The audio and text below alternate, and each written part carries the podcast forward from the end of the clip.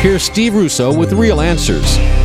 Prayer is the most misunderstood and underused aspect of the Christian life. So often we fail to realize the power and privilege of prayer. But there are times when we feel like our prayers are going no further than the ceiling. Why does it sometimes seem like God isn't answering our prayers? Consider four possible explanations.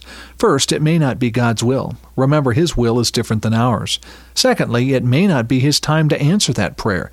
God's perspective is different than ours. Third, the Bible says if we have unconfessed sin in our lives, God will not listen to our prayers. And finally, God may not be answering our prayers because we don't know Christ.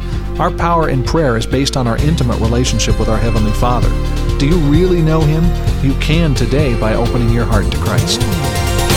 For real answers to real issues, log on to Steve's website, www.realanswers.com.